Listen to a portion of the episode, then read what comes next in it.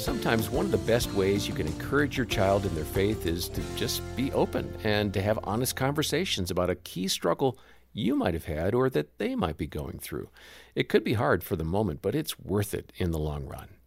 I'm John Fuller, joined in the studio by Dr. Danny Huerta.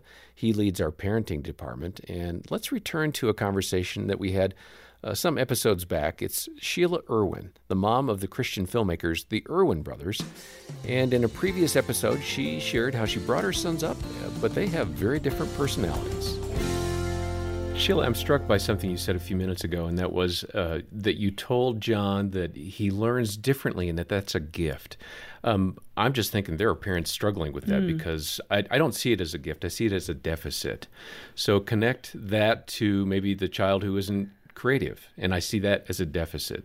Uh, how do I help spark a dream? Yeah, well, every child's different, and God's got a plan for that child and for that family. We have a thing in our house that says every family has a story uh, in our den, big plaque thing.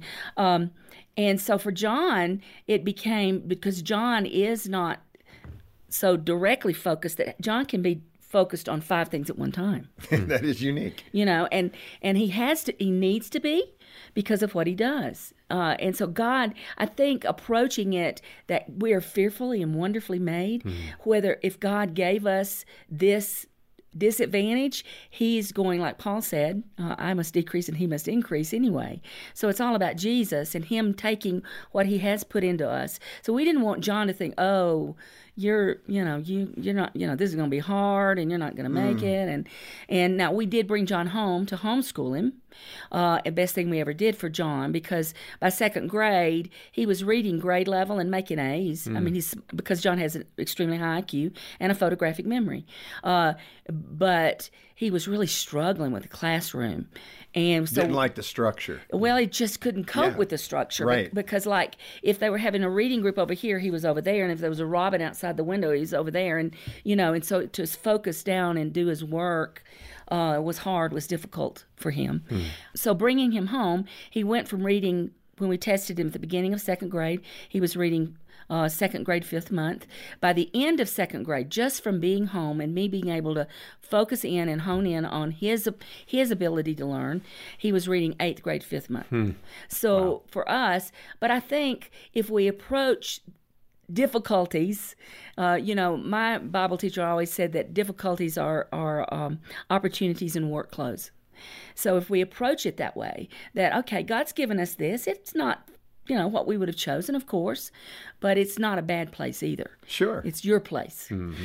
You know, so. one of the most critical things that you mention in the book is the need to develop your child's faith, mm-hmm. and you mention uh, helping them understand sin. You know that it's important to teach kids about sin and what it is. That seems like such a far concept now because we're giving medals to everybody. You're awesome. You're great, and that's all good. It builds up one's oh, sure. self worth and and self esteem, and that has a value. You need to be rooted in that too. But talk about sin and saying, hey, son, daughter, uh, this is a part of life. Sin is real. How did you approach that? Well, the way the Lord started me out on that quest was when I was principal at Scofield Christian School in so Dallas. you were a principal. Yes. Okay, now it's all fitting into place. Man, okay, that's the of, secret. And one of my students was a precious child, but had an argumentative spirit. If I said the sky was blue, she'd say, "It's really kind of turquoise, isn't it?" Yeah, we all know Just adults that, like that, yeah. by the way. And so her parents, I brought the mom in, which was our custom in our school, and I talked with her, and I, I, she wanted examples. She took examples, and then she, she, said, "I'll get back to you." She got her husband was getting his doctorate at Dallas Seminary, and so he wasn't there that day. But um, she said, as she went over what I'd said with her husband, he began to weep quietly, and he said, "It's my sin." He said, "I have an argumentative spirit." And so he dealt with that. And then they brought the daughter down and said, Sweetie, this is what's going on. And dad's confessed his sin before the Lord, but now you need to deal with your sin. And I thought after she called me back and told me, she said, We had revival in our home.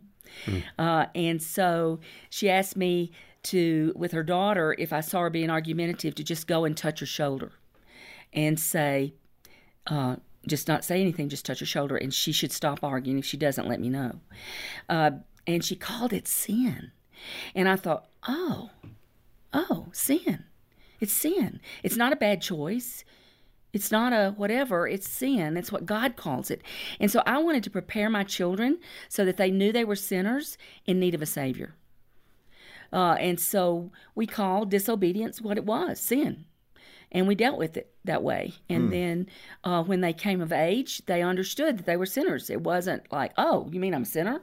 Uh, yeah, you are a sinner, and you need a savior. Boy, think out how much that is missed today. I mean, we don't even think in those terms, unfortunately. All right, Danny, somebody is listening to Sheila and they're probably thinking, I don't want to talk to my kids about sin. That's uncomfortable. So, why is it important to have that kind of a conversation? It does feel a little dark, doesn't it, John? Yeah. Yeah. Unless we, I mean, especially if we're bringing up their sin. Right, right, exactly. yeah, I mean, it's important to let a child know what is sin and why, why is it considered sin? Who, who, how, how do we know what is sin and what's not? And engaging with that in in scripture and knowing that sin is something that disconnects us and deceives us and works completely against us. Hmm. So the question would be why would you not let your kids know and become aware of those things that could throw them completely off the path that they're uh, intended to go on. But you start off with what is it? What is this sin thing? It's it's it, it is something that's real and that we need to pay attention to and that can get you off track. And starting there with young kids and with teenagers, helping them realize that sin really begins within our selfishness and within insecurities and places that are just not good places for ourselves and not good places for our relational connectedness with other people. Hmm. That it's not just out of control for us, but it's out of true freedom.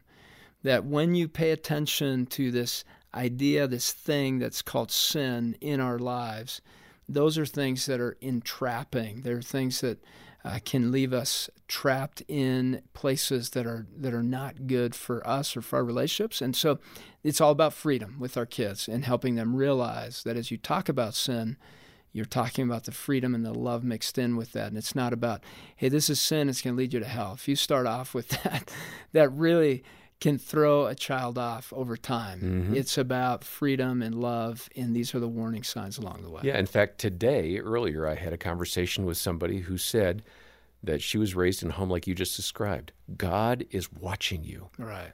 And you mm. could go to hell for that. What a fear based um, family situation that was. And she eventually just said, you know what? I don't want that anymore. She walked away from the faith. We want to mm-hmm. portray the loving, kind tenderness of God who wants relationship with us, and we don't want to violate his commands and put distance between us. I so appreciate how you put that, Danny. Now, uh, we've got a lot of resources for you as a parent to help your child understand the faith. One in particular I'll point to is an article called Leading Your Child to Christ. It really is wonderful about talking with your kids about salvation, and we're going to link over to that in the episode notes. While you're online, make a donation to the ministry here. We are telling people about Jesus, we're helping encourage parents, we're offering hope to those who are struggling. We need your help. Uh, donate as you can. Uh, give a gift of any amount $25 or $50, one time, or maybe a monthly pledge, which really helps us out. No matter the amount or the frequency, make a donation today, and we'll send a copy of Sheila Erwin's book, Raising Up Dreamers. All the details are in the show notes. More from Sheila next time as she shares ways to spiritually train your kids. And for now, on behalf of Dr. Danny Huerta and the entire team, I'm John Fuller. Thanks for listening to the Focus on the Family Parenting Podcast.